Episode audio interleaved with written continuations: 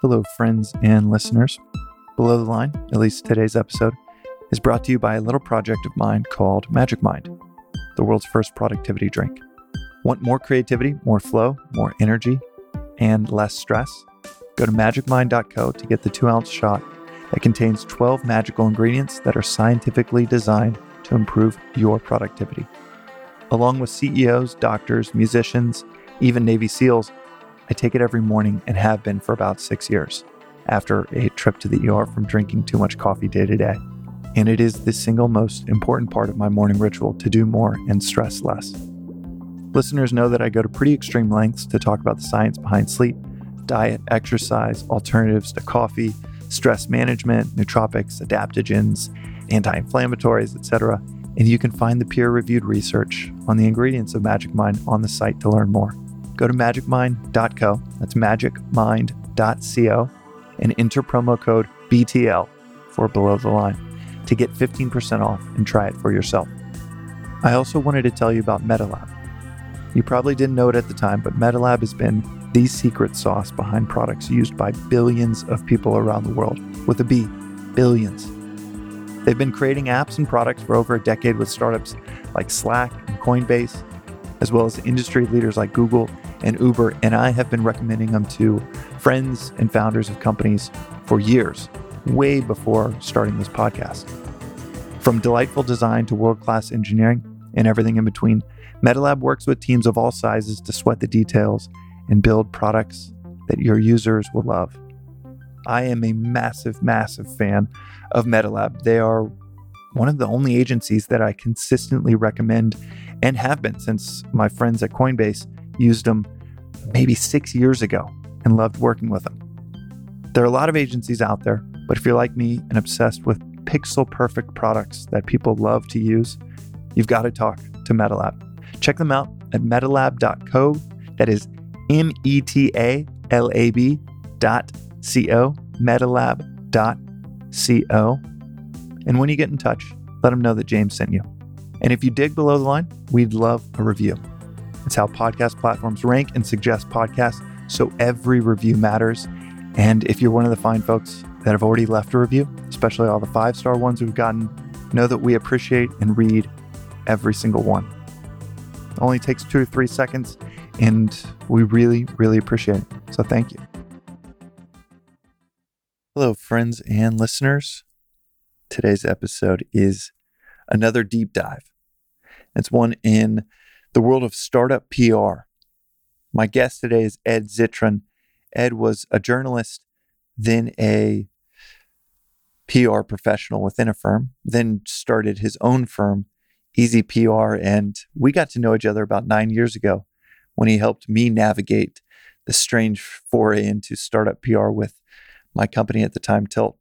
He was helpful then, and he's even more helpful now with another decade of experience under his belt. And this is an episode on a topic that is on so many creators' minds, so many founders, so many early employees' minds. But it's something that was a black box for me for many years of how do you navigate this world of, of PR and have others help amplify a message that you're trying to bring to the world with your product or your company. We touch on everything that PR is good for, everything that is not good for, what you can expect to get out of it, what is actually, well, unrealistic to expect to get out of it. Talk about prices that you might pay for a great PR firm, the ranges that you might see. We talk about tactics that help you get press without a PR firm for the many founders out there that can't afford one or aren't at the right stage to bring one on, but are still trying to get press for their product or company. We also talk about crisis management something that I had never heard a PR professional break down as, as simply as Ed did for, for me in this episode.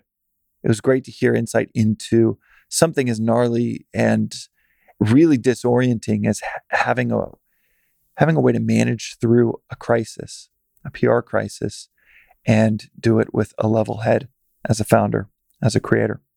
Like I said, startup PR is a it's a topic that is on many people's minds and it is something that I knew took me a few years to really understand. Wish I had an episode like this with someone like Ed that broke it down so simply. So, without further ado, I'm really excited for you to listen to this episode.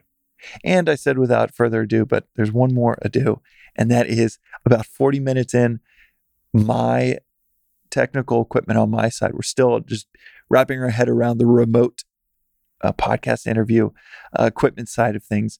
And about 40 minutes in, my microphone starts to fail. Luckily, we had a backup mic that picked up the audio from my side, but it gets a little bit grainy about 40 minutes in. And uh, my apologies to every listener for that about 40 minutes in. But we thought it was still good enough for us to re- release the episode. And the insights on Ed's side are they're great, and uh, the audio audio quality is great there. So now, without further ado, let's get into it with Ed Zitron. This is Below the Line.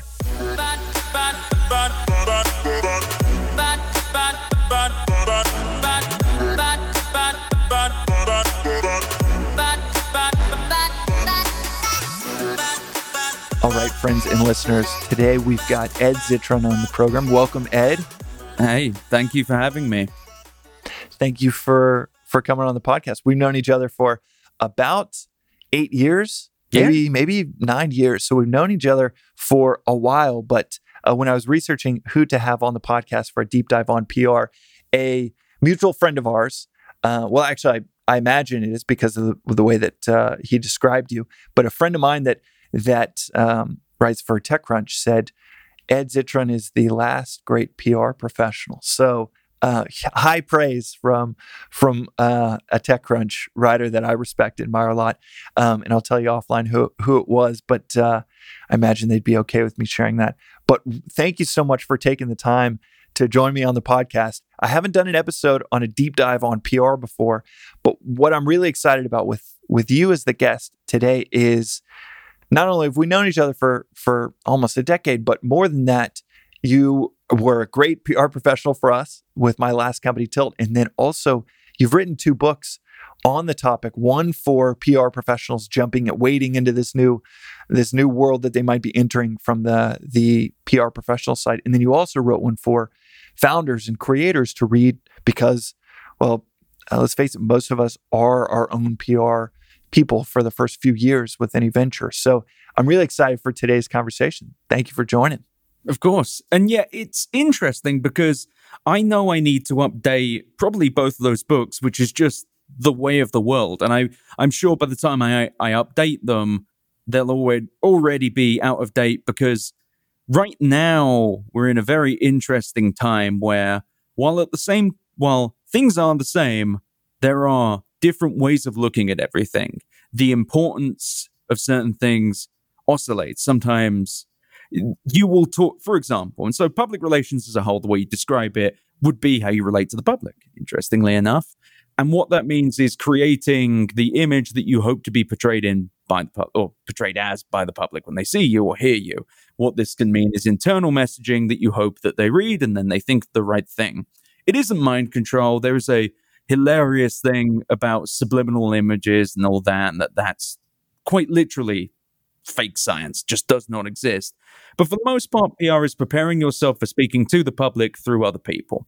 So that might be pitching reporters, might be talking to the reporters, it might be doing conferences, it might be doing webinars, it might be doing social media, but increasingly I see social media management as a separate thing. I do not believe that it should be the domain of PR people anymore, just because doing double time as a PR person and a social media person, you're going to do one of them poorly or both of them poorly. I don't mean that as a qualitative thing. I don't mean the person is bad or they're untalented. It's just to do each of those properly is a separate discipline. One might make you good at the other, but I'd argue just to do them right, you really need to dedicate. And I think that modern PR has become it's interesting at the moment watching it because it still remains as it was when I started in 2008, pitching reporters, getting them to write about stuff. It has become harder to do that because of a number of different things. Most obvious being that there were years of there was years and years of very positive, effusive press around tech as a whole. And then Prism happened, which kind of knocked it. And then Cambridge Analytica. What's Pri- Prism?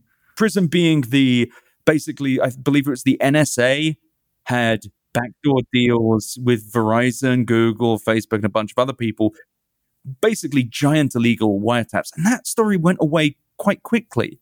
Like you'd think that that would have stuck around, but Cambridge Analytica and Theranos, I'd argue, really ended that party. And that's very tech centric. But when we're talking about productized PR, the yeah well and b- before we get into the Yeah, the sorry, modern and what it, into the- no into no no no. I, I think i think we're going to spend a lot of time on the modern state of pr and well shit what what is modern because it also changed as you as you said you wrote the books recently and yet uh, in the last few years and yet yeah we find ourselves in in 2020 and you know in a covid world that is changing things massively again but before we get into the now in you know PR public relations relating to the public, what did it look like 50 years ago, 20 years ago? You mentioned to me before that you know like 5 years before you started in 2008 that people were still sending faxes as a primary means of communication to to journalists. exactly. I mean that's that's like 2003, 2004. primary primary is maybe the the wrong I, I don't mean this Okay, it's just not primary. it's but- not necessarily the primary but i had a manager way back when she was very good at her job but she insisted on faxing tv reporters she believed that that was the way you get through to them it was not but it must have worked before but from what my understanding of what old pr so before i would say social media and before email was super super prevalent so we're talking like pre 9-11 i would argue is a, is a fair goalpost maybe a little after was you had a lot more phone calls and it from what i understand was a little more pally because it was smaller. It wasn't as easy to start a pr agency. You actually had to go and meet people physically. You had to have drinks or call people. And because there were less pr people because it was so much harder to just do a pr agency if you think about the cost of starting a pr agency these days Zoom account, Gmail account. That's it. You got your own cell phone, I assume. Back then, you actually had to have an office, and the expectation was an office. Clients expected to come into an office. And that that was really the case. But there was still an understanding that there was a separation from press and PR people. But if you go way back when, and you see shades of this today, there's a book called The Powers That Be by David Halberstam, I believe, that went into the think it was the 20s, 30s, 40s, that basically CBS in particular was a funnel for the president. I mean, still CNN or what have you, or Fox will be a funnel for the president, or at least they'll cover everything he says. But it used to be they'd have congenial, direct conversations around exactly what was going to be said on exactly everything. And if you think about the age of media, the BBC, I think, turned, it was at least within, I'm going to give myself a 20 year thing. I think it was the 40s through the 60s it started. I can't remember. That's another TV book I read in college. But when that started, the BBC was originally created as borderline Christian. It was meant to be teaching good history and good faith.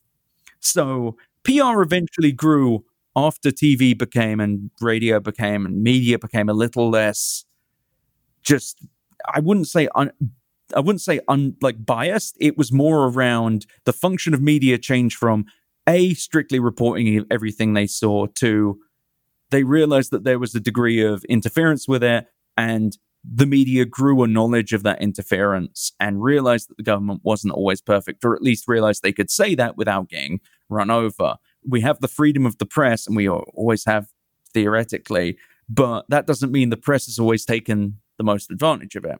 And that change, yes, it changed. And yes, I'm not going to speak for PR people who are twice or three times my age, but from my understanding, there was something that happened in like the 80s or 90s where productization really grew. And there was the beginning of the tech reporter, the first tech reporters and first product reporters who just kind of reported. And there was an excitement around technology. And it was I forget the quote I'm going to horribly paraphrase, but it was like, you can't tell the difference. The best science is indistingu- indistinguishable from magic, I think it is. And there was that kind of approach. And then even the 90s and 2000s, you still had incredibly well paid tech reporters. And yes, they were critics. And I would say around the 90s, you started getting a lot more cynicism. Well, that started in the 80s.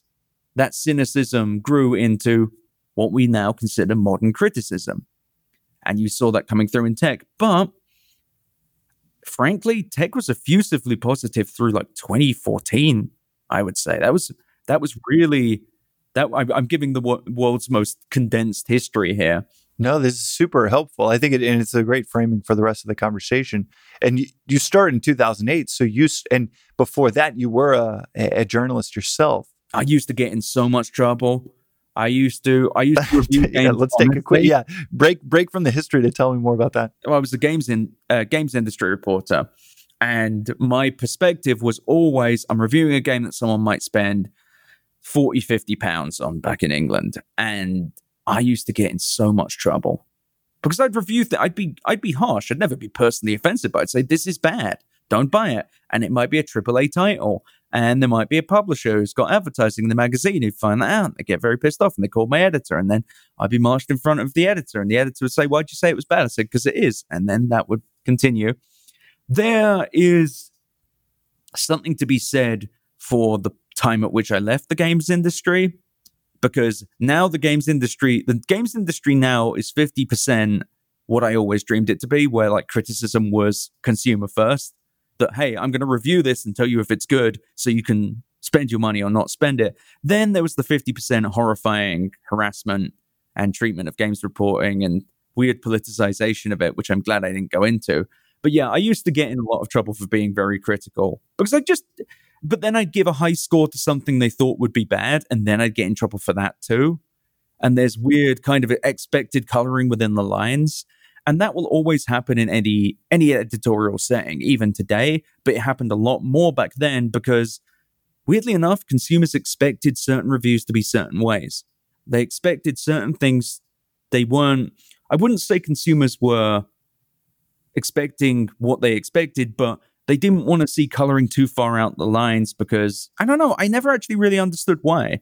But I thankfully this I never got any hate mail, or if I did, it was I, you know I can I can kind of empathize with you know if, if I'm anticipating a movie coming out, I really want the reviews to be good, just yeah, out of the selfishness of I've already been anticipating for a while. I really want you know i'm have this demand for for going to see a great movie and i really hope this is good. It's such a letdown when you have uh, you know a favorite director or or star come out with a movie that sucks because you're like well shit i was kind of looking forward to that for yeah, like exactly. three four five months. and especially with the pr hype cycle that works with movies and games and everything where they build up for for months if not years and then when it finally comes out if it's bad the air's let out of your sails. And but it's less like that now. But you still get these insane protective groups of games or TV or media. If you don't like something, or if you do like something, you're bad.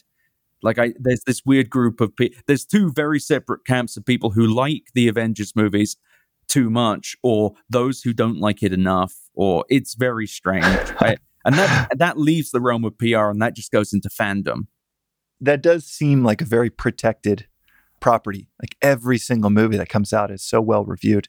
And maybe it's because they're great, or maybe there's some type of of protection happening in the It's definitely Yeah, well when you mentioned the tech euphoria, and this this episode will obviously uh, center around tech, but what was what drove that tech euphoria in 09, 2010, 11, 12?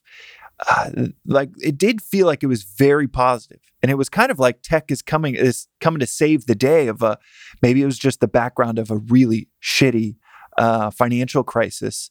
And you obviously didn't want to place a whole lot of faith or uh, or optimism around the the stalwart you know companies that that drove the economy in the previous century. Um, maybe it was that but what drove that that uh, pretty amazing euphoria around tech that yeah it was it was so different than than what we all see today? And i say this with no criticism of any tech reporter who's listening. I'm not talking about you. Definitely not.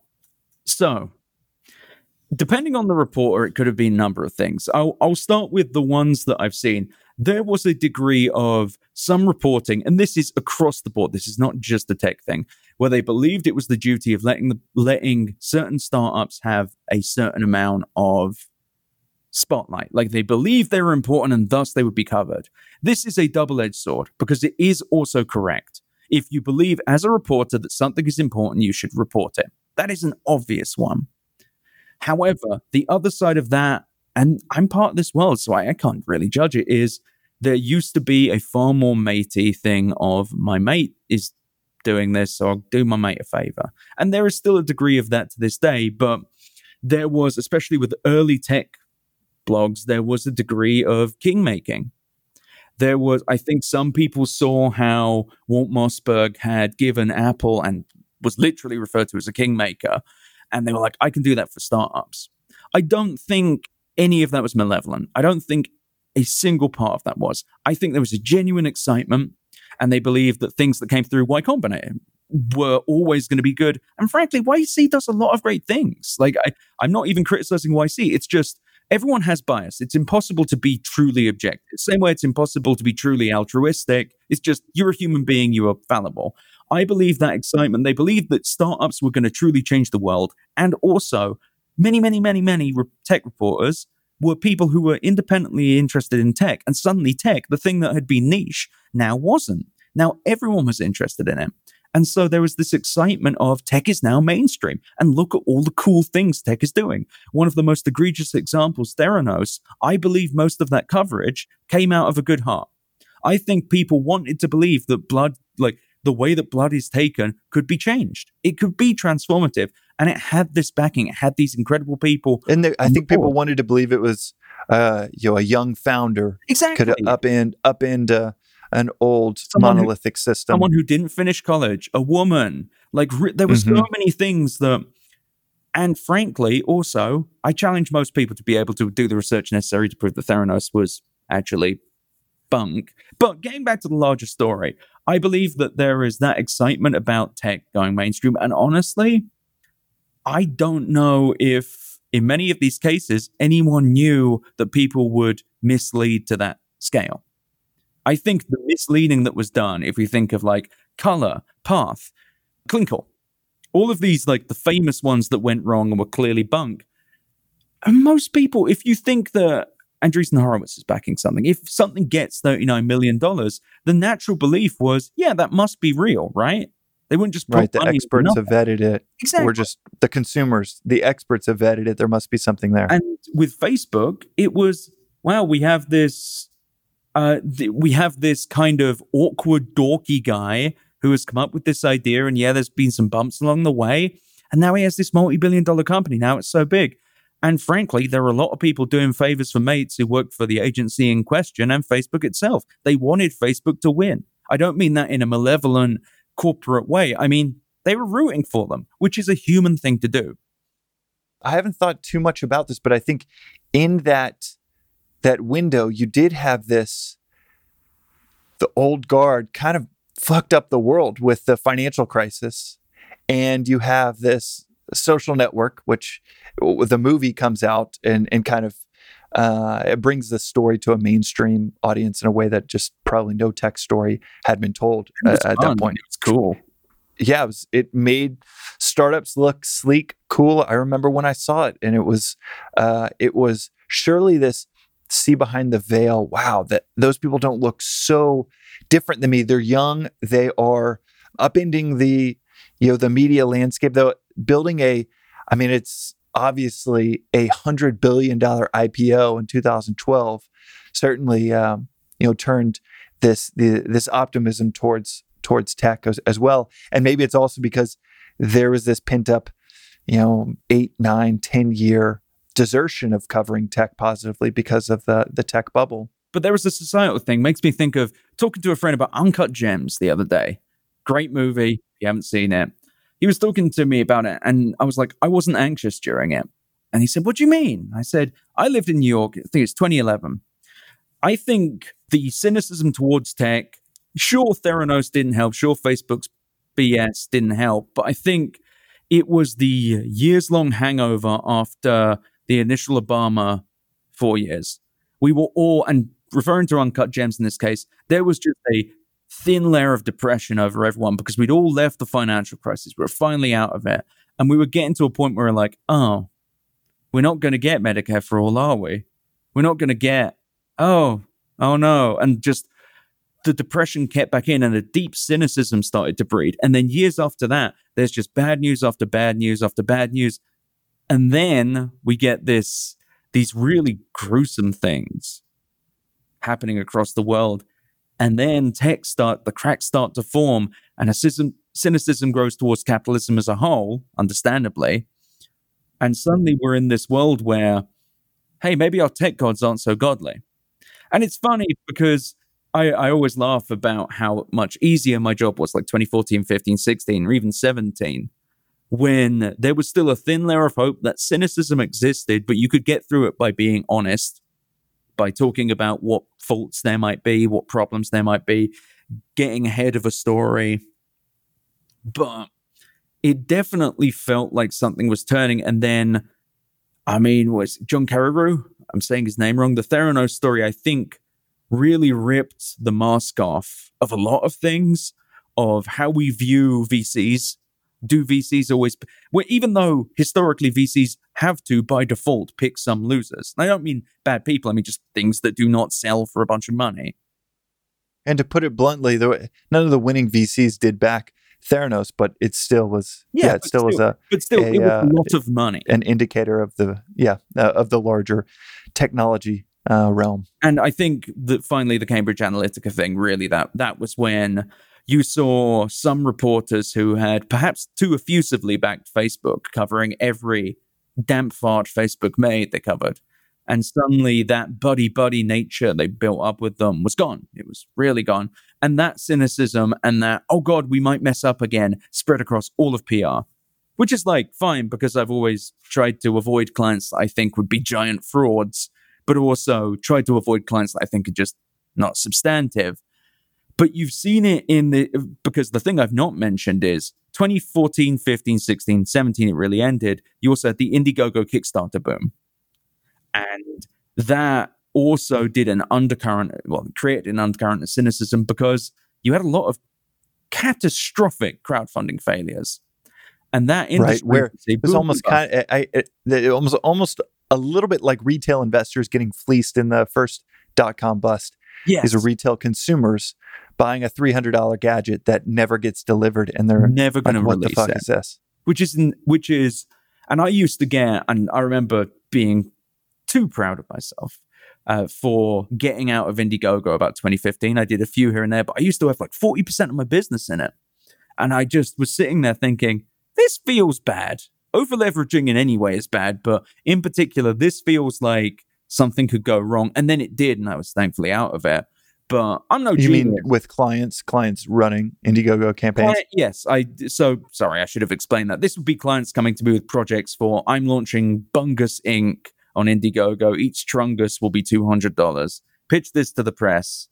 And I got away from that. And then the same cycle happened again with crypto. When that was it 2017, that big run happened, and a lot of people lost a lot of money. And the story that was being told was that the average person was making millions when it was actually all the weirdos who did it in 2014 made a shit ton of money. But for the most part, people getting in when it was getting hot with the press did not make a single dime and in fact lost out. Kind of like it was the 90s when you had the day trading and now what you're seeing with Robinhood. And that a lot of people, a lot of tech people covered crypto effusively and then bang, it went right back down. And you know what? The overarching theme here is not the tech makes mistakes. I believe it's tech reporting and any reporter's responsibility to cover what's hot at that moment yes, there will be, it's impossible to convey the grand mystery of everything. And I admire any reporter who is able to take on a new subject and not completely bollocks it up, which is the great majority of them. And it's actually so admirable to be able to do this and not just screw it up. And they even avoided one of the greatest ones. One thing I've been very impressed with with tech reporting is the relative critiques they've been making of electric car companies because they could have very easily fallen into that trap. And they didn't. Right, of no propping them bought, up. No one bought LeEco's story or like the nine different companies that like I made a joke on Twitter earlier today to date this episode about how every year there's nine different electric car companies that start and go bankrupt because the CEO embezzled money, but there's at least three who are like that. But tech's been very good with it. And I would argue that learning from the mistakes, and I don't even want to call it a mistake, learning from the the the the mistakes of history, one might call it, and knowing what questions to ask, I believe reporting will ultimately get smarter for it. For these bruises, I think reporting as a whole is stronger. I realize that's barely about PR at this point, but it is just fascinating to me. No, it's well, it is a, a state of uh, just at least it's a, a lens on this the current state of, of press and, and PR. What is when you say the bruises? Do you feel like PRs uh, or press is is getting some bruises right now of their own? You know, in July 2020. I think that there is a there things are always changing. Like that is the blunt like that is the bluntest way of putting it. Of course, things are always changing. I think that majority reporting, so the big networks are still learning what social media is and what it does. I also think that reporters are trying to learn a way to cover this stuff. And I think that the bruises that are being had today are the growth of disinformation reporters and kind of Gen Z reporting. I think the the bruises being learned what there. Do you, the, what do you mean by what do you mean by both of those? So disinformation reporting, for example, there are some very good people in it, like Ben Collins from NBC, fantastic bloke, really good writer. There is an alarming growth of reporters who are not him, who are chasing every 4chan lead. So, like 4chan, an anonymous board made up of some of the worst people alive, are like, oh, well, 4chan is saying that blah, blah, or these people are doing doo doo. And oh, reporting on reporting disinformation. On disinformation. And it might be, and there's a vast difference between reporting on, for example, Facebook had a campaign they did where it was like, uh, pictures of people in groups helping people in groups, posting people being helpful. And it turned out that Facebook made up all those groups. That's good. Like, that's disinformation reporting. But reporting that Gen Zers have left large carts of e-commerce, uh, bought like fa- left abandoned carts on Trump e-commerce stores to cause trouble with Trump. What that gets back to, and this applies to also just reporting on any Gen Z trend. So, three teenagers are referring to food mood, which is just being hungry, something like that. It's very difficult with any growing nascent industry be it disinformation. So basically, any group trying to lead the public and or the media in the wrong direction, and any new groups. So Gen Z is in this case. It's difficult to define what is important and what is interesting because those are sometimes the same thing, sometimes not. So people on TikTok doing something like there was a lot of reporters talking about a big argument between a group of streamers uh, someone had sex with someone's girlfriend or whatever. And I saw actual reporting on it. I'm like, this has no public good. This does not teach the public. If this was in a gossip magazine, fine, but not a major reporting out there. Leaving abandoned parts for the Trump campaign from TikTok users. If tens of thousands of people are doing that, fine. If 15 or 100 people are, that's not. Like there, and I think that I, being empathetic with this, how do you judge that? Who judges what's important other than your gut? And so the bruises, and I've been very critical here, but what I'm really getting at is there everyone is still learning to cover these things, and the things keep changing really fast. And it's brutal. I cannot imagine being a reporter right now. It's just absolutely stunningly it's just stunningly difficult. This is super fascinating. So I want to I want to pursue this further. When you say that it is a brutally hard job right now, you wouldn't want to do it. What goes through your mind? Because I, I could try to uh, assume a few things, but but I imagine there's just a much more vivid vision going through your mind when you say that is a brutal job right now. Well, if you think about it, if you're covering politics at the moment, I can't imagine the well, if you post anything political and it goes viral, you are immediately mobbed by people agreeing with you and attempting to workshop what you say, people scolding you because of a word, or people divining meaning from what you said in a different way. If you were trying to cover disinformation, for example, how do you divine because this information is a problem. It is genuinely bad. How do you define define or divine what is important and what is interesting? Because sometimes the boring stuff is incredibly important, but it's hard to make that interesting for a reader and to report on it in such a way that it disseminates. How do you view what is actually the place where something disseminates from? And when you get something wrong, which will happen, how do you walk that back? How do you make sure you don't do something wrong? That alone is challenging. And I think that especially in any new industry, it isn't just like Gen Zers or whatever. It's any new industry, brand new industry. How do you, especially if you're excited about it, how do you separate your excitement from your objectivity? Uh, but the ultimate core thing is being a reporter right now opens you up to the criticism of a an increasingly polarized and angry crowd that will protect people on and protect, but will just harass people at, on a whim and it's really difficult. But ultimately, even if you took that crowd out with any new thing you were covering, going back to the tech thing, but with disinformation, which I keep banging on about, how do you, like, what is important? How do you know something's important? By the time something's come, become important, how do you not get scooped on it? How do you not know some 4chan user is literally making something up to mess with you? QAnon, I think, is something they've covered really well because people let it sit for a while. They didn't immediately jump on Q and be like, this is real. But now you've got really nuanced, careful reporting. I can't imagine doing that job because how do you do, how do you separate someone who is just a bit weird and deranged from someone who may actually do something bad?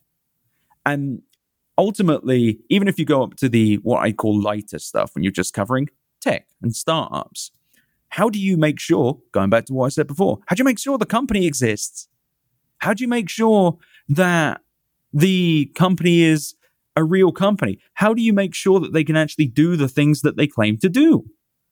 It's a level of due diligence that I myself try and do with my clients as best I can, but I am just one man and I only know so much. And the same goes for every reporter. How do they know? How do they know this? And then it gets even more nuanced and even more brutal when you're a minority. I won't ask for a company name, but have you worked with a client that had just just bunk? over leveraged yeah over leveraged messaging and and uh, technology that just never even got close? It's been a while thankfully.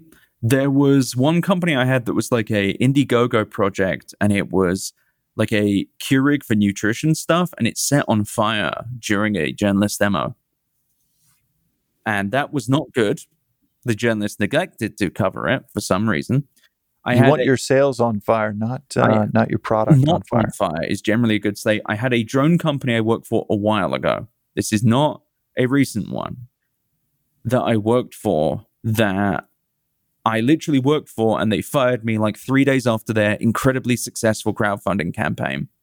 And then a few months later, the dis no, like a year later, the district attorney investigated them because they misled everyone Mm-hmm. I think I might know. yeah, you might know that one. And it was all the crux of it was this video that I saw, and I was like, "Wow, that video is super convincing because it looked real.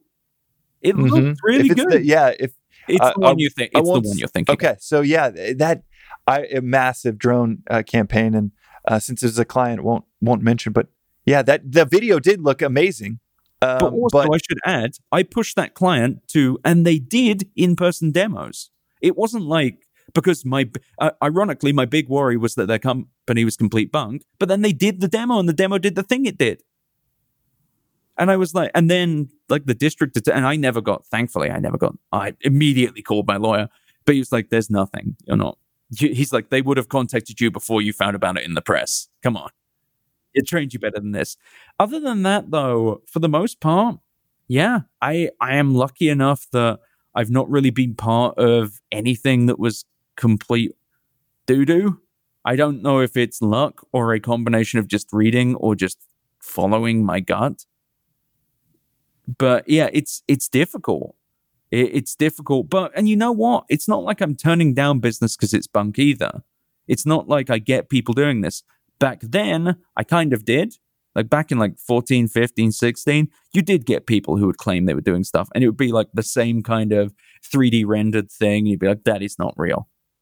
Yeah. That's a really, it's a, it's a really good point that um, you make of 10 years ago in 2010, you did have to be pretty damn vetted to bring on a, a, PR professional to start messaging your your company, and then the era of of pre-commerce blows up and tilt was uh, we powered a lot of crowdfunding in, enterprise crowdfunding campaigns and and we were right on the the uh, the front row of seeing companies that didn't have anything. Some of them didn't have anything, but maybe a budget for a video. Uh, but certainly, I mean, Indiegogo had basically became Sky Mall magazine of of just pieces of of shit that was um, that was you know just sold peddled on the the the platform left and right. And I bought some of it and one of which never got delivered. So I, am right in that camp with you of of just a promise that never happens. But that was it was this it was the sheer number of of quote unquote startup promises. But you know, 2010 version of a startup would be you you go through very very sophisticated conversations with investors to get investment, at least uh, to be able to get coverage in in a mainstream news outlet. Then you fast forward in 2015, and it's literally just off of um, a video and this potential of the future, and and a crowdfunding campaign. You could get written about in the New York Times, and then yeah, the bottom starts to fall out in, in 2015, 2016, 2017 when these companies go years and years without a delivery. I hadn't really thought about that as being a, a major part of this just consumer sentiment souring. I, I want to ask about uh, this last part, and then we're going to jump. I, sw- I, swear, listeners, we will get into uh, um, the the actual deep dive on on PR for for tech founders. But the last part is how much of it is consumer driven, where the consumers wanted that euphoria in 2011, oh, 2012. It was 13. absolutely consumer driven. And well, and what about now? And how much six, seven, eight years later, it's consumer driven of wanting to not see this this person become a uh, billionaire from an idea in the dorm room. I actually still think that consume. I don't think consumers quite as much want to see the the rich guy get richer anymore. I don't think people want that kind of hero anymore. They definitely don't like the the worm has turned against like white guys and white guys getting rich, it, which is a good thing for society. Now, I say the worm in this case, I mean consumer sentiment. I do not mean the incredible bias of the VC industry and all that good stuff. But I mean, consumers don't need those heroes. I do believe consumers still love good products.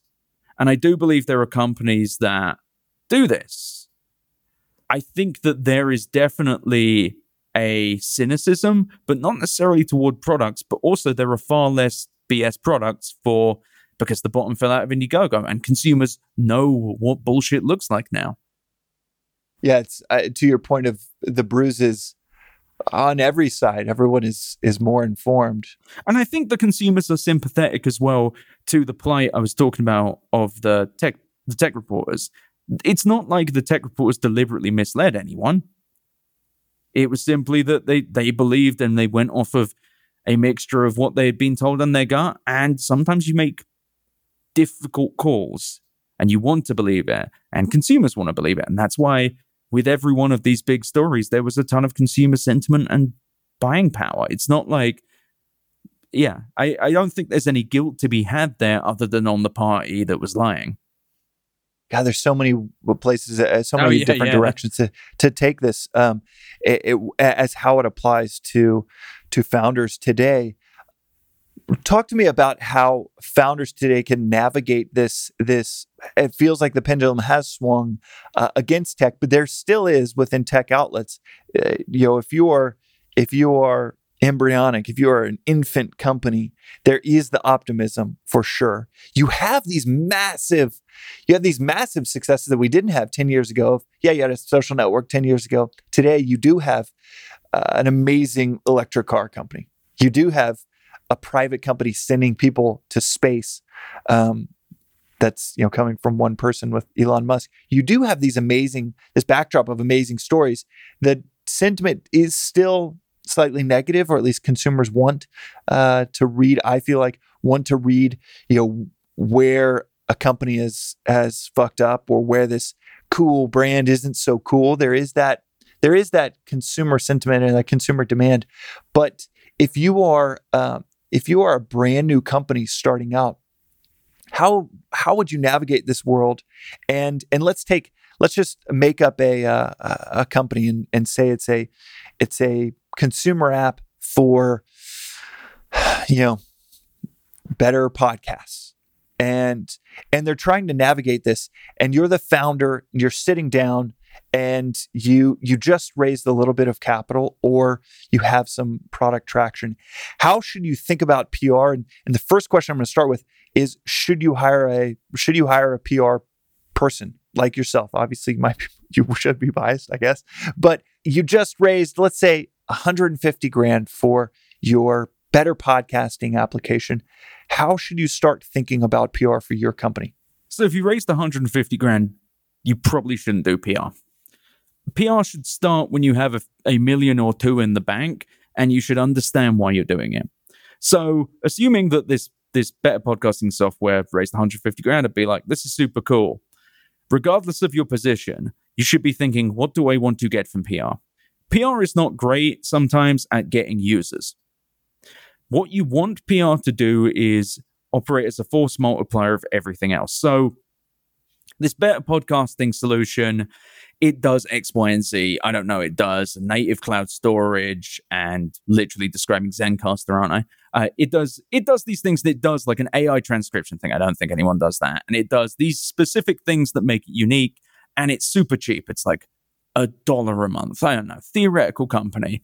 That's one where I'm going to take this and run with it. If you've raised a bit of money, the money is probably irrelevant. You want to get in front of some people that really write about podcasting. So, in this particular scenario, Brian Heater at TechCrunch, he does numerous posts around podcasting. You probably want to try and get in front of him. How might you do that? Well, maybe you have a mate who knows Brian. Maybe you just read what Brian writes for several weeks and then shoot him an email, follow him on Twitter. Maybe you DM him. But when you DM him on, or any reporter, first of all check whether they say no DMs in their in their Twitter handle or their Twitter profile. But if they don't, send them a very short, like 50 word thing saying, I have a new podcast thing. I know you've written about this a ton before. What do you think about having a chat about it or trying it out? So, in this very specific scenario, Brian does not have open DMs. So, if he follows you back, you'd have to do that, or you'd have to email him. That email should be very short. What the goal here is, is to have an honest conversation with someone who is interested in the thing you would be hawking. The thing is with this is when you add layers of complexity to a product, it becomes more increasingly hard to find the right reporter or find the right reporter for a particular angle on a particular product. So, if, for example, you have a DevOps product and you have nine different clients in nine different industries, a separate pitch for each of those industries may or may not matter. For example, if it's in education, education publications don't tend to write about infrastructure, so you'd probably be out of luck there. But I don't know, in construction, construction dive will occasionally go into, into infrastructure. The long and the short of what I'm saying is you usually want to prepare what you're going to say by informing yourself. If you hire a firm, ostensibly that firm should already be prepared or be able to quickly prepare themselves to take on a new subject. So, for example, if I took on a new client and I didn't know the industry, first of all, I'd be asking myself why to take this on.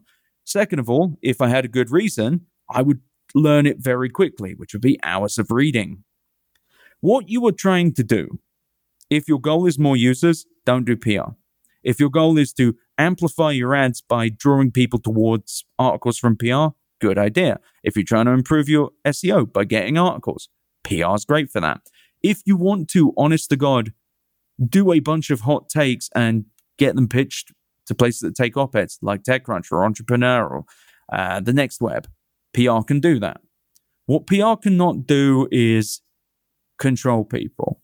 PR cannot guarantee you anything. PR cannot, like literally agencies, cannot guarantee you anything. If they can, they're probably breaking some sort of law. But they can't get you on TV every week. They can't even get you on TV every month, depending on who you are. TV's tough. If you have unrealistic expectations, you will be met with disappointment. But what PR can do is leave a lasting paper trail of how good you are or what you, pardon me, or what you think. Pardon me, just choking on my own breath there. Pardon me. No, and every every episode has a uh, has a crazy drink uh, in it on on my side. I heard you crack open a can uh, right before we started. What are you What are you drinking over Frosty there? Diet Coke because that's Take all I drink. I'm. I need to. I need to. Uh, working for the last 45 minutes of answering these questions. And I'm drinking, um, you know, another good example, my crazy drink for this episode is Liquid Death Mountain Water, which um, I don't know if you've come across it, but it is a insane. Now, I don't mean like insane, like this is you got to check out this, pro- but I mean an insane brand. I'm full disclosure an investor and love this uh, company, but it is a it is a straight up insane brand. Have you come across it at all? What Liquid Death? Yes. I actually think it's a wonderful company. I think that the messaging on the side about murdering your thirst is a little much, but I do like the idea. I'm gonna I'm gonna read this out for people. Yes, uh, go go right ahead. It's it's bonkers. Is our proprietary thirst murdering, and there's a reason, listeners, why I'm reading this out. Our proprietary thirst murdering process begins with liquid death forming a rope of veins that will wrap around your thirst head and strangle it. Once liquid death reaches your thirst brain, all of your thirst memories will be replaced with repeating loops of its own head imploding, which is exactly what happens next by causing your thirst head to implode and its brain to squirt out of its ears. We're going to get to that different brand differentiation as a topic in a second, but um, the yeah, take a sip. Um, when you when you're talking about what PR is good for, I've found that it's great for recruiting. It's great for mm-hmm. you know, I should have said specific, that. specific narrow, uh, you know, interest based demographic. Like it's great uh, for morale too. Like it, especially when you are in something quite niche and you can get like a TechCrunch. Like most, mo- like a lot of people know what TechCrunch is, so being in that is notable. But of course, if you get in a New York Times or a Forbes, your parents might not. Uh, they might know what that is. And that is meaningful. And these things are small joys. Exactly. The engineering team, the the entire team that built X or Y, getting into uh, you know, seeing their that product launch and and seeing it in ink is yeah, it's hard to overstate how important that is for morale. But I totally hear you on on users. It's it's really tough on D2C pro- products, it can be good for consumers uh, and customers buying it, but it's impossible to know, especially you know with consumer applications. It's really hard to know did this convert from that and, PR. And one thing I will say though is it can lead to traffic, but it needs to be a very clean sales funnel. So work with a company called Wyze, a $20 video cameras or Wi-Fi camera was what they started with. They have a number of different smart home things. Don't work with them anymore. Took it internal lovely people. And with them, PR did result in sales. That's because the certain places they were were perfect for it, like CNET or KTLA TV. And those things, that's because there are places which do lead to sales. But it is impossible to say, like you were saying, how many, or indeed whether this definitely came from that article, because sometimes people read something and then buy it three hours later or three days later. What are some of the ways and and we could even um, talk about it with with something whether it's the better podcasting application you touched on the the differentiation i mean you actually spent few seconds just trying to hy- hypothetically come up with a differentiation um, how how would you construct that email and uh, would you write this at you know at 150 grand in funding is that the right timing to start cold outreach to to reporters or were you saying a few sec a few minutes ago that you should really wait until you have uh, a PR firm on on board? It's less around whether or not you have enough money or whether you have a PR firm. It's more around whether it's the right time. Are you ready to take on a bunch of users? Do you want to take on a bunch of users? Do you need to create? I was just talking with a company in the fintech space. And their big thing they want from PR is they want to build trust because it's less around driving a bunch of users and more when a user goes looking up them, does the user find tr- reliable people talking well about them? Or do they find nothing, which for fintech is death? In this better podcasting scenario, you probably, with any product like that, want a groundswell of users and you want enough of a load test to make sure it works. Podcasting and any recording thing, for example, and this is where knowing an industry comes in, is fraught with connection problems. It's fraught with technical problems. If you run into those more than the average, you should not be in front of people yet. But if you run into them about the same amount or they are forgivable for some reason because the rest of the product is so good, then a lot can be forgiven. Zoom is a great example of a product that got a ton of stuff forgiven because it did its core job very well.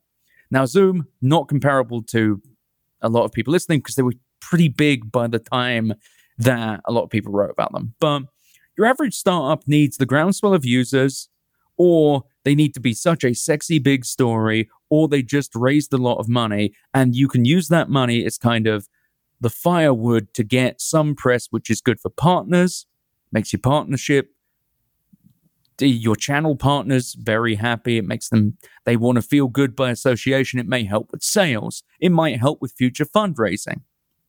There are numerous ways in which you can view PR, but the stupidest and the one reason to never do PR is because you think you have to. If you ever are just like, I'm being told I should do PR without an endearing reason to do so, you're probably going to be disappointed. Then again, you might not be. It's always worth having the conversation with an agency or an internal person, but I would argue that for the most part, unless you have a direct reason this is going to help, mm, it's probably not worth it. But depend it stage, you don't do it too early. Have enough money in the bank so that the PR firm is not a cost you're constantly staring at. Not because you should let them do nothing for months, but because in many cases, PR takes a month or two to percolate. And you'll know whether it's working about two or three months in. But ultimately, you want to make sure that it's the right choice and you have enough you have enough money, frankly, for it to fail. Not that it does a lot, but it's just. I have so many questions, so I'm going to rapid fire. Oh, please, please. How how often would you say it it just falls flat, and and you've seen it in your career where it just it doesn't work for a company? Twenty percent of the time, you need to define what doesn't work is. Well, within four months, they say, "Hey, it's not working." Um, oh, that happens. that happens for a number of re. Well, is the thing it's not working because for example, it's about 30% of the time if it's it's not working, but it's not working can mean incredible expectations.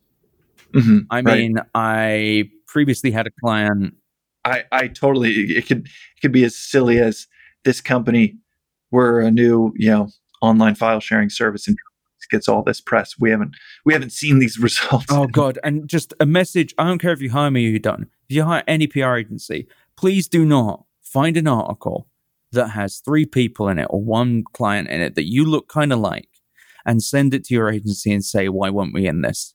In every single one of the cases that you find an article, which is a industry summary, and you are not mentioned. The reason you have not been mentioned is because the reporter had a few people in mind already and didn't really research it. It's not a fault of theirs. They found enough to make a trend and they posted it. It is not your agency's fault. Please stop doing this. It's very tough on the agency. I have very little ease on them. But getting back to the wider point, the expectations thing is very important because I'd say 30% of the time that happens.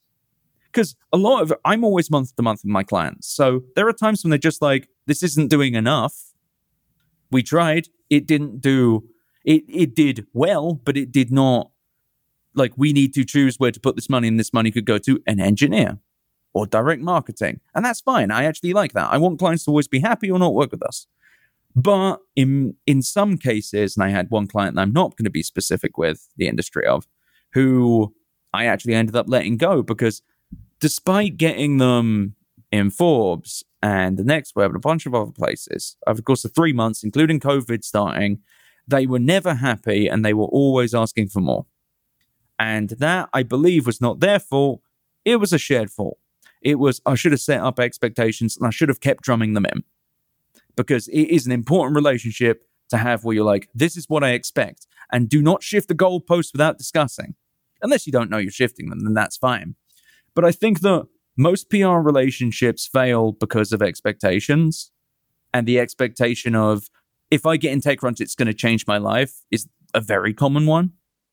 Right. Almost layers of expectations. Oh, of yeah. Just a cultural amplification of every goal that they have internally with the company being the second layer of, of, of the expectations. What are the, well, actually, I want to finish with the better podcasting application. When they write that email to Ryan at, at TechCrunch or, or Brian Heater. Brian Heater, like what does that short email look like? Like specifically, one of the things that that uh, listeners always ask for is uh, is they're like, can you get even more specific on X, Y, or Z? So, what specifically would that email look like, and how many emails should that founder uh, cold email out when they are ready? They've checked every other box, they're ready for it, they can handle it. Now it's time to to be their own PR person. So the email should be 120 words max. You do not need to ever say how important your industry is. You do not need to say that you are revolutionary any uh, any words that can be evaluated objectively other than like awesome or good? Like and even awesome is kind of taking the piss but you know what? If something is really objectively awesome if this better podcasting app comes with i don't know it, it's so ridiculously cheap and so ridiculously good you can just compare it to other things. Make things when you when you say something is better than x don't just say it's better say how. And say it simply and quickly and follow up at the most twice over the course of a week and a half, maybe two weeks. And if you haven't heard back on the third one, oh, sorry, the second one, so that'd be your third email, you're done. Just give up. And how many people should that founder reach out to in cold, cold email or DM on Twitter? Um, hmm. well, I should be clear. Go easy on the DMs with Twitter. Try and get warm intros from investors or friends. But with those emails, it depends. If you think you have a good story and you can write a unique email and it should be unique every time, maybe keep the structure the same, but make it unique and read these people as many times as you want. But each time you do it requires a level of research and a level of empathy with their situation that is difficult and time consuming, which is why people hire agencies. Be careful when you're sending the email. A lot of TV stations, a lot of people wake up two or three in the morning you want to hit the email to send then. If you have something you want to get, you want to make it easy for them. So if it's a product that they can try and they need a code to use it, have the code in there. And if you want them to write it up and in that image, have a Dropbox with pictures in it, screenshots. Easy peasy, lemon squeezy. You just want to make it so that they read that email and they can make a quick judgment call over, over whether this is your this is enough time. Like this is worth their time, I should say what are some cardinal sins for that that founder in that spot with the company? How can they, for lack of a better phrase, how can they screw it up with the 17 reporters that they're reaching out to with these individual emails? Constantly, constantly, constantly bothering them. That's a really bad thing. That's why I say wait two days before you email again and make it short. And if they don't like it or they don't respond, do not take it personally. Do not go on their Facebook and attack them do not say, why did you cover this and not me? In many of these cases, it gets back to, uh, he's just not that into you. I forget who wrote it. But the core thing there is it's not nothing personal. It's their judgment call and it's their right to do what they want as an autonomous human being. That, and also, even if you get given their phone number, do not call them, do not text them unless you are told to by them. Do not call people. Don't do it. Stop doing it. They hate it. I don't that care. Would, that, that, would blow my mind if someone uh, had the the the goal to call. They do that though. PR firms they call reporters on the telephone. So, oh, well, I can see maybe for the PR firm, but for the founder, well, PR firms shouldn't do it either. If you find your PR firm is spamming people, so if you send the same email to 300 people or even 10 people and you spam it out, fire them. If they call reporters, fire them for every one case where the reporter actually does a story because of a call, there are a hundred more where they despise you for it. It is an invasion. What back to the expectations, and and by the way, a, a thought that comes to mind: if if 17 reporters don't write about it, there's a great episode in the podcast uh, from uh, from a marketer that that is all about creating a category and and creating the positioning of your company, um, creating the brand starts with the positioning and creating a category that automatically puts you, you know, in a brand new light. Like, you know, instead of a new cell phone, it's the smartphone is a smartphone. And that is a whole episode around positioning that helps you with every investor conversation, PR conversation, um, recruiting conversation. But if you don't get any response from 17 17 journalists how should what should and when you are pitching a company and you don't get that the response that you want to see what are your next thoughts? So i start drinking no um generally then it comes back to it's not you it's me. If 17 people have ignored you entirely it might be your subject headline keep it short keep it direct it might be your email. It might be boring. It might be the wrong time. There are times where companies that launch, try and launch years and years before their time, get very frustrated when six years later a company gets worth hundreds of millions of dollars. Shit happens. It sucks. For the most part, if 17 people just cold ignore you, it's time to lean on your network and say, hey, uh, anyone know anyone from here? Anyone know someone they can introduce me to? Because for the most part, journalists with a warm introduction, well, uh, they're not going to do your job for you. But if they're like, this is cool, I'll pass it along, generally they will. And if it doesn't work, it doesn't work. If you're going zero for 17, it is probably that what you are writing isn't easy to grok, or it's boring, or it's both. And that's really, it, it is that simple. And when that happens to me, what I usually do is I will go to the client. I'll be honest. I won't tell them I'm a big loser and I failed, but I'll say, this isn't resonating. What do you think? What do you think I'm doing? What do you think of this? And in fact, I had one the other day, a company that does a, a spatial AI camera. And I use that phrase because it's the one they gave me. Because I came back to them and a TechCrunch reporter had said, Isn't this just the Raspberry Pi thing? And it wasn't. And it wasn't anything I said in my email. But I shared my email. I was like, I don't, I don't get this. They came back to me with a really clean thing being like, ah, you could probably say this. And it worked. And then worked with like three reporters. It's not, it, sometimes even I do this all the time, five days a week. I'm on this all the time and I'm pretty good at it. And you know what? Sometimes it doesn't work. And sometimes it's a case of me sending it to a colleague or a mate. One time I have a mate who's like a, a, a fairly popular act, actor and I was like, I've sent him shit, being like, what, what's boring about this? What's exciting? And you know what? Getting that outside perspective is useful. And if you really want to get to one reporter and you know it's good for them, find an introduction. Hell, if you're listening to this and I can help, I'll, I'll try and get an introduction. If it's someone I know well enough, I'll absolutely introduce you. It, I I like double opt in, by the way. I love double opt in introductions. I ask both and then I intro works every time. But for the most part, it's it's a case of if something isn't working, there's a reason it isn't working, and it's usually much simpler than you think. It may even be the time of day you're sending it.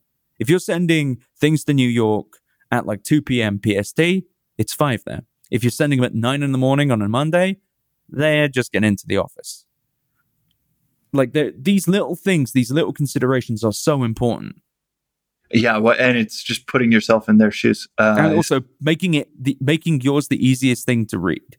Right. I have cert- I have made the the cardinal sin of long ass emails, trying to exhaust, I have too. dismantle every potential argument or like critique uh, in the email, and then I look back, I'm like, holy shit, I sent that was four paragraphs.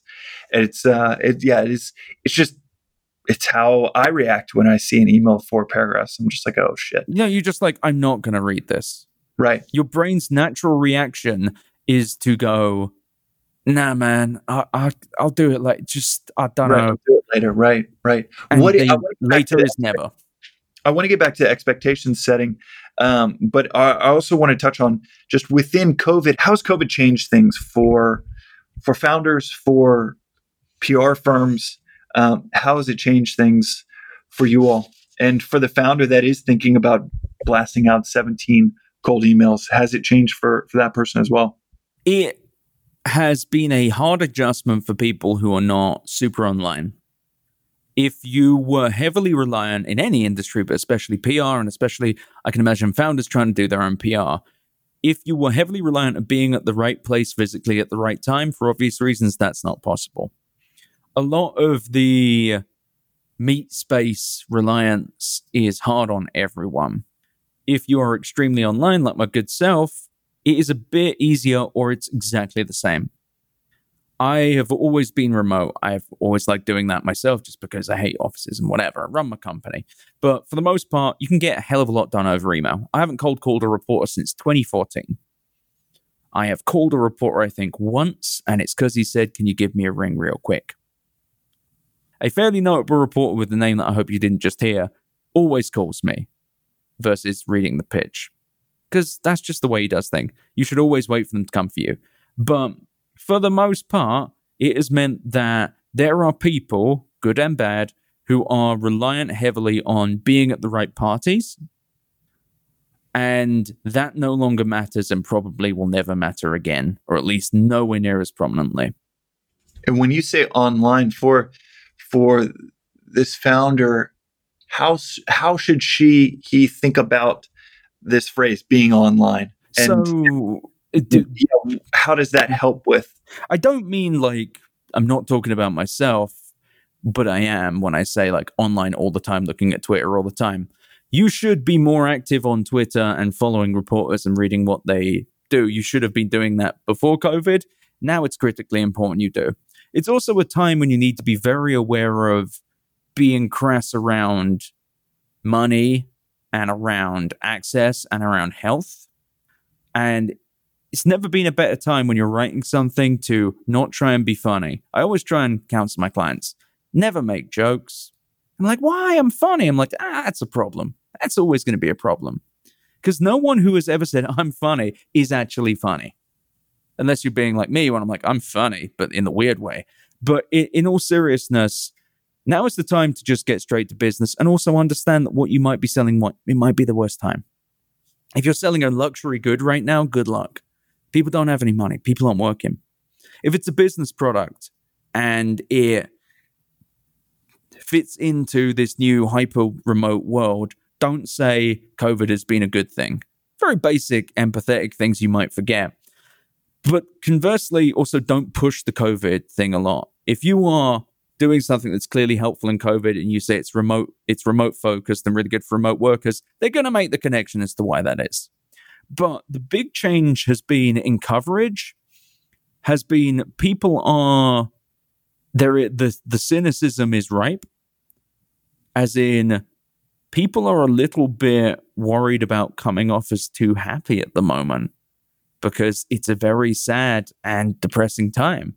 I don't think it's as bad as it was in March. In March and April, journalists were like not happy. Like, I mean, no one's happy, but you, they were not as into the idea of writing just stories about things because this new normal was so brutal. It still is brutal, but it is also it, it, it's at least being managed. Well, it, whether it's being managed well is a thing for another time. But for now, if anything you do involves being in person, you had best find a contingency for not being in person. One of our one of our uh, previous conversations, you mentioned the importance of personality. Yes. What do you mean by that? Do you mind articulating the point to the larger point for listeners? And and I and it obviously has has the uh, implications for your your online presence. So I have kind of a broken brain. So what I find funny is funny to me, and actually a growing cadre of other people with similar similar mental um, states. That's the way I'd put it. It's but really person now is the time where your online personality or that lack thereof will come out. This does not mean you need to go and become a zany crazy person, but if your personality is mostly around drinking wine and talking about doggos, Welcome to the party. No one cares. You are now as boring as anyone else. In particular, now, actually, something I keep seeing is wow, do people think they like people want to, people don't want to hear about your politics unless your politics is fairly straightforward as like, I don't know, like Black Lives Matter. That's a good political opinion to have. If you have a uh, an extremely long-winded rant about how epidemiologists are idiots and uh, you shouldn't wear a mask and it's all propaganda, maybe keep that one to yourself. For the most part, though, it's very hard to become interesting, but it's quite easy to not be boring.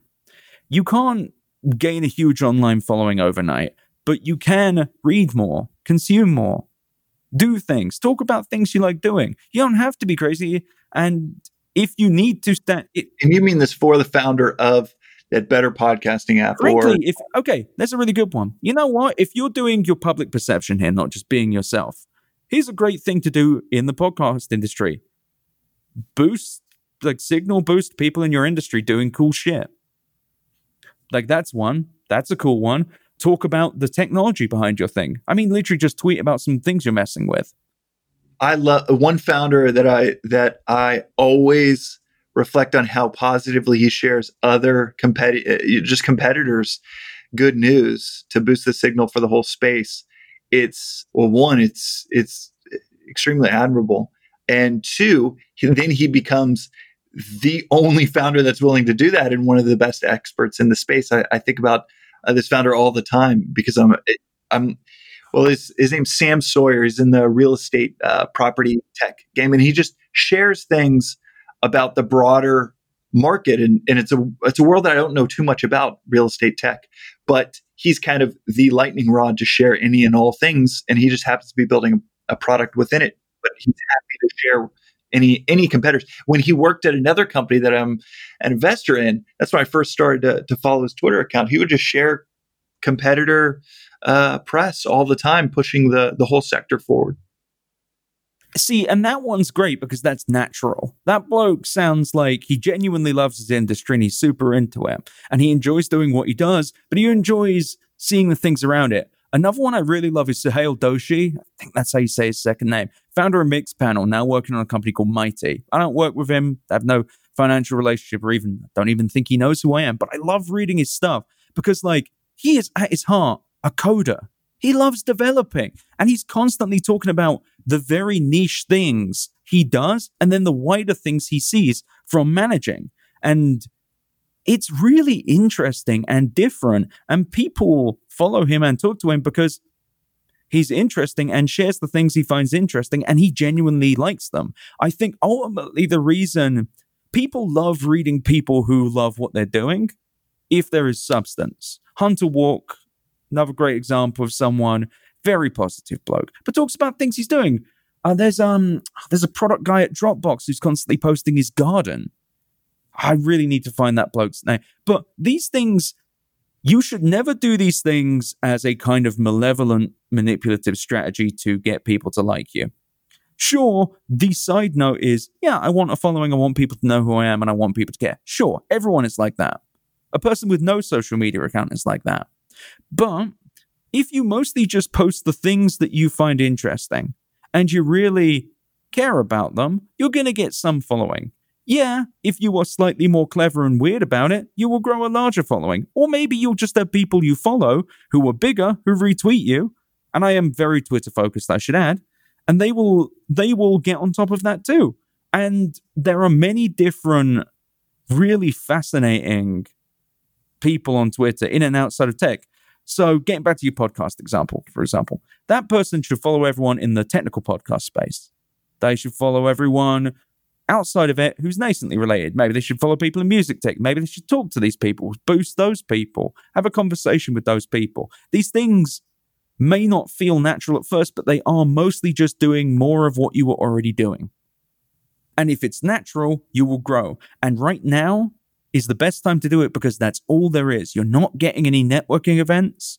You're not going to see anyone at the pub. You're not going to go drinking at Eureka at Hawthorne Airport and hopefully hearing what the guys from SpaceX are talking about. You're not going to get any of that done. I don't know why I chose that one, but that's like an example of like a thing you might do if you're an investigative reporter or even just interested in rockets. Like what you are doing, if you're honest and you share it, will eventually get there if you follow with and interact the right with the right people.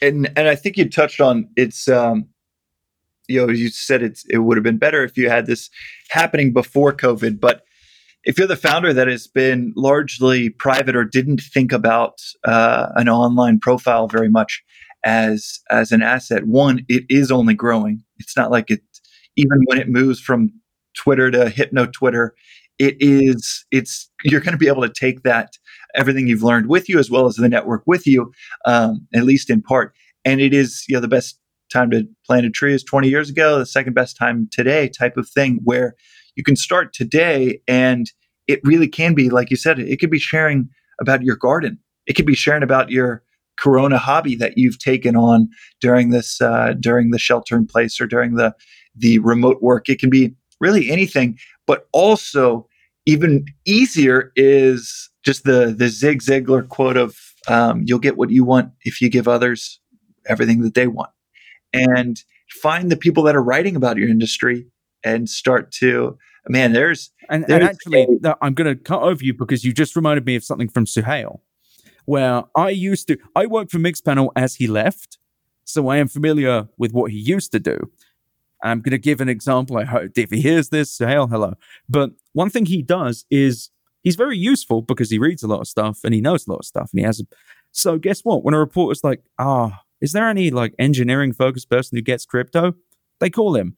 In, in my case, I'm a PR person, but I'm fairly well read up on tech, fairly well read up on companies like general Fortune 500 bullshit. I get calls because people go, Ed, can you give a quick analysis of this? Because it's more substantive than that was bad. That was good. They should post on social media.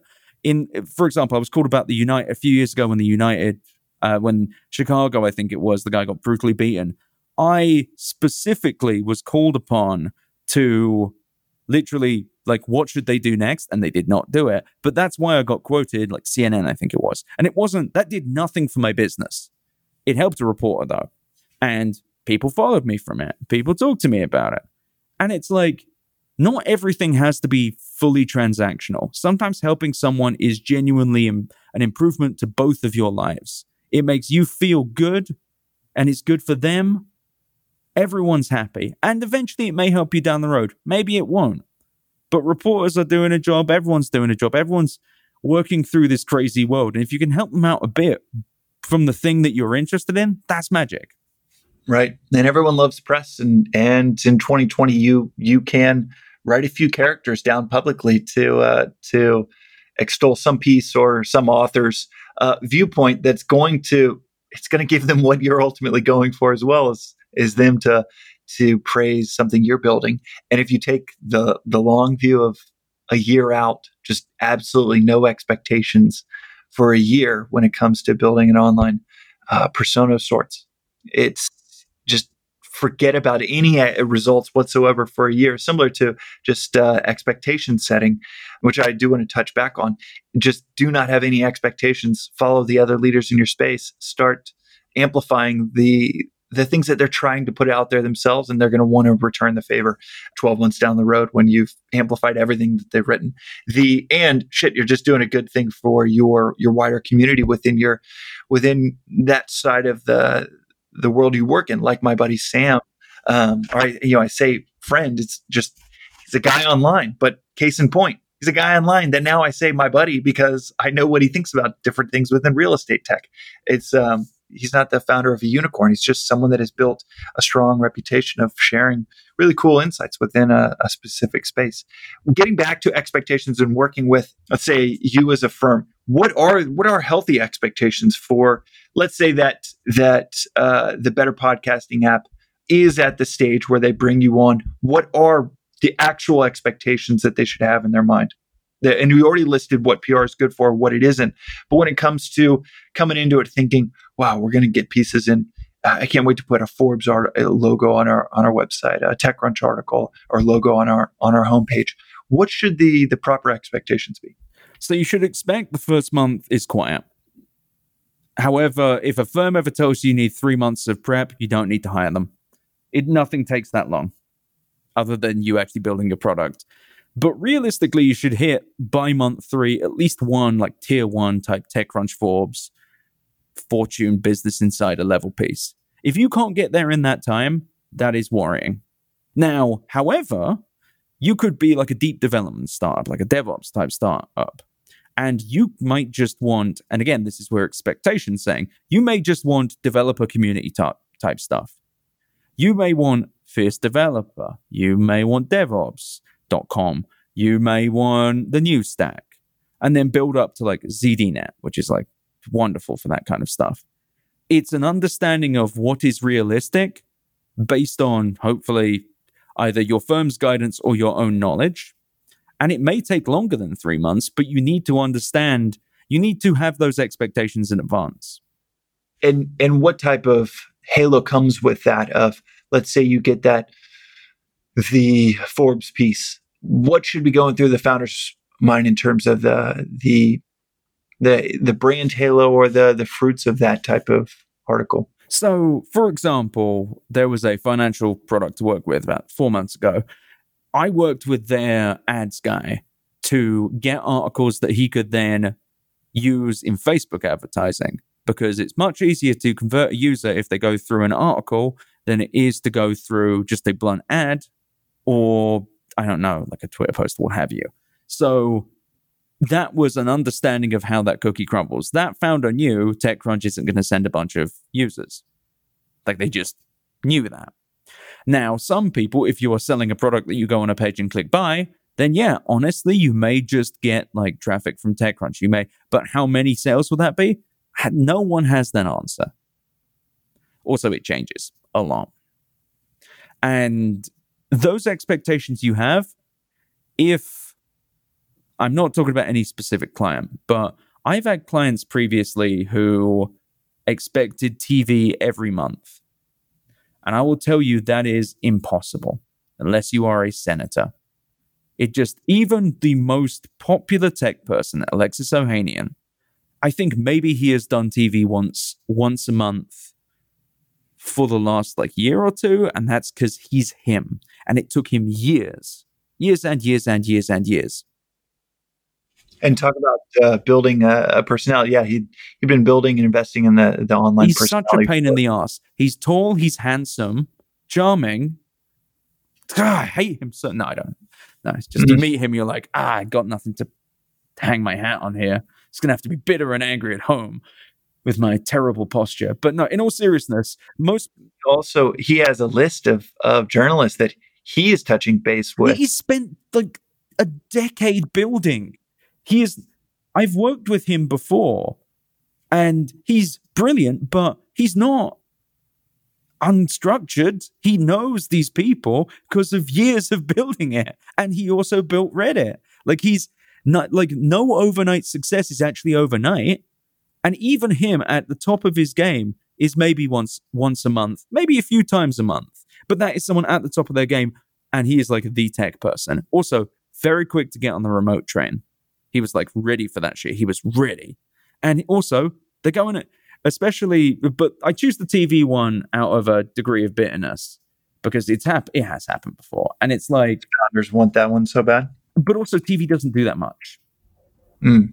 Like, it really, it really doesn't. And I hate to say it, like, TV is, makes you feel so good. It makes investors very impressed. It doesn't center, unless you get a product on Good Morning America or the Today Show it doesn't do that much. Actually, KTLA, I take it back. Again, a product, and it came with a web story. That's the thing. But if you know what things do, have the expectations, but know that TV is so difficult. You got me on TV a handful of times, and it was and it was a different flipping time. It was a different time, but it also had no no real a bump in and made you, feel, made you feel good though. Yeah, I guess it was it was um out of curiosity, it was interesting. But now I have absolutely no no interest in that. Uh, I want to go on TV to like send it to my brother. Just be like, ha just, just messing with him. But in all, in all seriousness, though, that's a fair way of looking at it.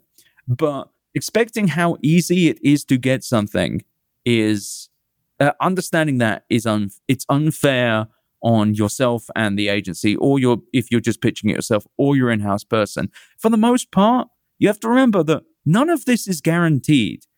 And there are times where there are just, there were quite a few times where I've got a TV story and been like, there is no way this is going to work. And it worked. And a hundred more have been like, this will work. And it did not. Just because TV moves so quickly, everyone's on different time zone. There's like 25 producers total who actually read pitches. And they all, because everyone wants to be on TV, they get way more pitches than everyone else. But also, like, understanding your importance in the world, and this, even if you don't have an agency, this is critical. What is what is the what is the price for to get uh, back to you know specifics for founders, what is the what is the price range of working with a PR firm? Anywhere between eight and twenty five grand a month. If you want anything before Series D, you do not need a big firm. I do not mean this just referring to myself as a small firm, five person firm.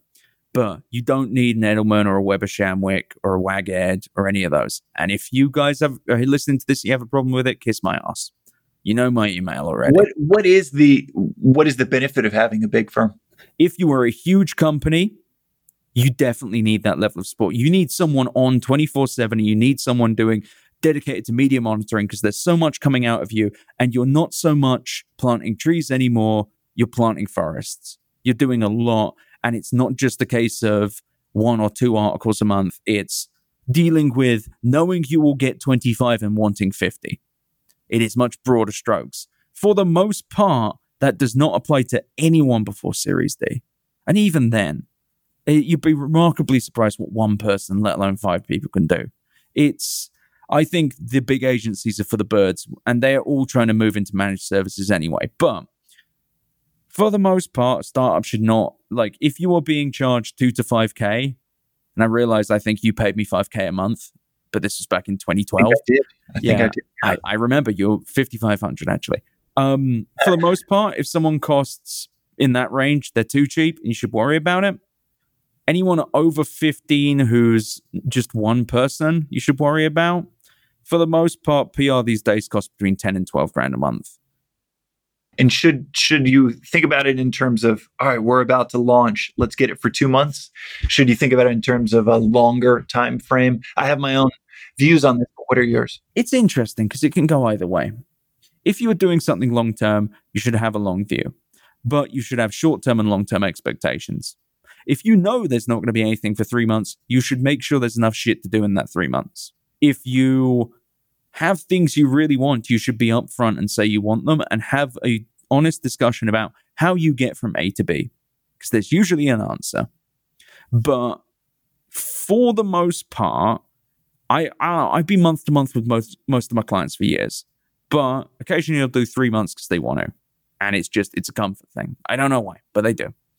But usually you want things to you want things to be fairly clear and spelled out for the first month or two, and then things get a bit more freeform jazz because no company is going to have six months out at a startup stage. And if they do, you should be plugged into that roadmap. One last topic that I want to get to, um, and then I'll let you get back to much more uh, lucrative work than the time you're spending with me. Thank you. Uh, this is worth, uh, worth every moment what is how should a, a company think about crisis management? Um, let's say it is my own side project, uh, this this little um, matcha energy shot magic mind, and something goes super wrong. Let's say it just blows up in someone's hand or something, and it's this massive uh, crisis. Or you you mentioned the United flight issue. Let's start with just my example. The energy shot just blows up in someone's hand what and and reporters are reaching out to to ask about it if we have if i've got any statements how should i think about that? This unexpected crazy crisis when i don't have a pr firm and uh, and really anyone to to help me think through this. So the basics of crisis comms and this could be an entire other podcast but i can make it really simple. What you want to do immediately is if you don't know what's going on in full 100% including how it happened you say, We have heard about this situation. We are still finding out everything that happened. When we know, we will get back to you. Nothing more to add at this time. And keep saying nothing more to add at this time until they leave you alone. What you need to do, though, is actually do what I just said. You need to find out everything. And when you know, you need to get back to whoever you told it to. So, in this explody thingy, I don't know what it is, so, a theoretical matcha heating cup that I assume stirs the matcha up.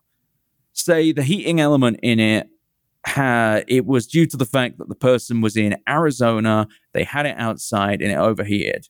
This is what you have found from a full investigation. You then say, and th- there are now ethical and your own things that you can choose or not choose to do here. But you should then go out with a statement and say, what happened was the following. Blam, blam, blam, blam, blam. You should also probably pay that person's medical fees. If you can afford to, you should. If it was 100% their fault, you should even think about doing so.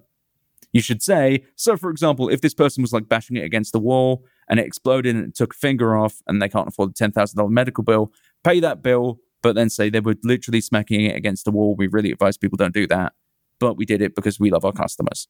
That will be worth it. But assuming it was a mechanical fault in a very bizarre situation, you say it was due to the extreme heat of Arizona summer. It's 107 degrees out. It overheated, it exploded. Um, we've contributed to their medical fees, or don't do that. If you choose not to, that's your call. But we did this. And then if you will make a mechanical change to that, if you were like, okay, we are changing the casing on this part so that in extreme heat, it will not heat up that much or it will shut off. You will then need to say that in a statement. And if you don't know that yet, you can say, This is what happens. We're working on a way to stop it happening again. We're in touch with the user. We'll fix it. Then, when you've made a substantive update, you update again and you say, We are now we have now changed the heating element so it automatically turns off if it goes above a certain heat. We are offering an exchange program with shipping both ways for each customer. What do you mean by update? Everyone, are you You have a blog post and you're also sending this out an email to all customers, No. sending it to send it all to well yes and no you don't you don't need to reach out to the media again unless you are asked but you do need to put it on your blog you do need to put it prominently on your twitter and you need to send it to all your customers be honest and direct that is it any crisis most crises that happen are made worse by an attempt to backpedal rushing to comment or not knowing what's going on and then doing all of the above. It's totally fine to say we do not know the whole situation yet. We are still evaluating. It is fine. Someone will say, well, you could have done more. Truth is, if you don't know the whole thing, it's irresponsible to respond. If there's like a data breach, you need to know everything and you can't announce anything because that, if it's a breach, there could be a hole for someone to go through. You've got to be careful. And do you do this from your personal Twitter, uh, No. especially if you've already built out a personal? Another key thing is centralization. There is one person and there is one place. Well, one place where everything goes through. So your Twitter account, your blog, your blog on your company blog, and one person in the company is the person who approves every final statement and issues said statement. By centralizing the authority, you vastly, vastly reduce the amount of problems. And what if you've built this personal brand online where you're always commenting on everything within his, the industry and you're just dark, a dark, silent character throughout, you know, the the main character of of a bad movie? then you have done that. And that is significantly better than carelessly posting during a big crisis. You're not like, it's a crisis. No one is expecting things to be good. No one is like, oh, yeah, this is cool. Like, no one's like that. What are some of the um, what are some more of the missteps that you can easily rationalize uh, to yourself to do, but is a, a major mistake? You mentioned re- replying too quickly, backpedaling, or Replying trying to everyone, assuming you can reply to everyone, is a classic. That one's one of my favorites. It's like, I will respond to everyone. You can't do it. It's assuming that you were always in the right. It's assuming what happened is exactly what happened. It's not responding quickly enough in some cases. Like if it's, or not responding declaratively. Uh, if it's an act of racism, like if someone says a slur and is horribly racist, then not responding to that is extremely bad. Sometimes silence is worse than a statement in the event that someone has killed someone. There is a lot of nuance to this, but usually the problem is rushing. Just rushing and rushing and rushing. It's ridiculous. And people people love to post. I love to post. But there are times to not post. There are times to take a beat. Yeah, well, it is. It is. This is a topic I never. It's awesome to hear you outline what to do in a crisis for, especially the vast majority of founders that can't afford a firm to hear just I've never really heard this discussed for uh, for founders to take in. So it's, it's thank you for touching on that. My um, pleasure. The last question for you is where can people find find you online, Ed? So it's very easy to find me. I am at, at Ed Zitron. That's E D Z I T R O N on Twitter. I'll be emailed at ed at ezpr.com. No hyphens or anything like that.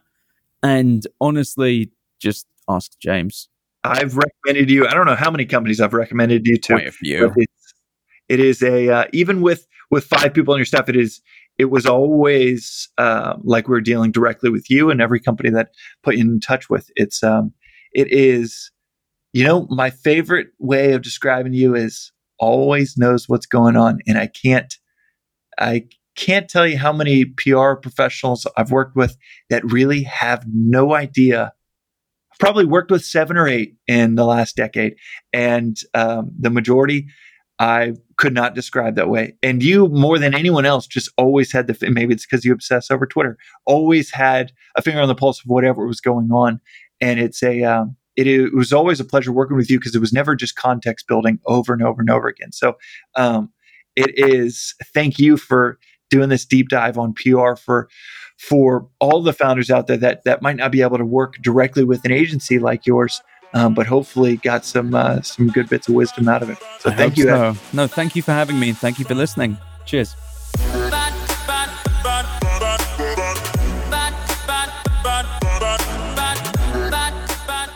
Hey, friends and listeners, I hope you enjoyed today's episode. If you want to hear more of these types of conversations, go over to your favorite podcast app and hit subscribe or leave us a review. Good or bad, we love hearing from people that, that appreciate this type of conversation and want more of it.